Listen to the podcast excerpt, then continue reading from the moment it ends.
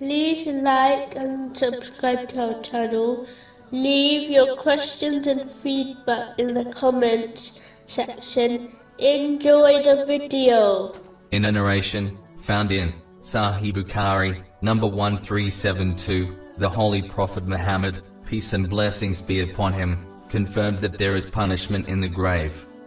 Many verses and narrations of the Holy Prophet Muhammad, peace and blessings be upon him, discuss this stage, which all people will face, in some form or fashion.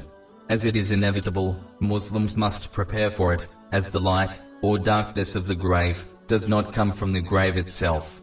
It is one's deeds, which either darkens, or illuminates their grave. Similarly, it is one's deeds, which will determine, if they face his punishment, or mercy in their grave. The only way, to prepare for it, is through piety, which consists of fulfilling the commands of Allah, the Exalted, refraining from His prohibitions, and being patient with destiny, according to the traditions of the Holy Prophet Muhammad, peace and blessings be upon him. Muslims often journey to cemeteries in order to bury their relatives and friends. But very few truly realize that one day, sooner or later, their turn will come.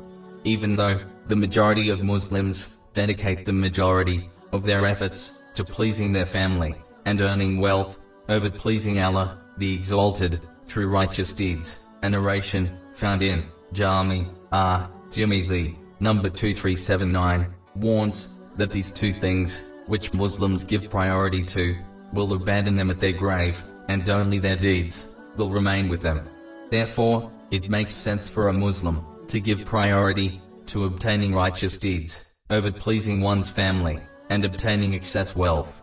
This does not mean one should abandon their family and wealth, but it means they should fulfill their duty to their family according to the teachings of Islam without going overboard by neglecting their duties to Allah, the Exalted, and only obtain the wealth they require to achieve this.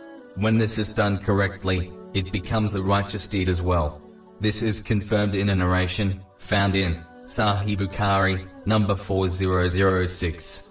One should never abandon their duties to Allah, the Exalted, for the sake of their family or wealth, as this will only lead to an isolated, lonely, and dark grave.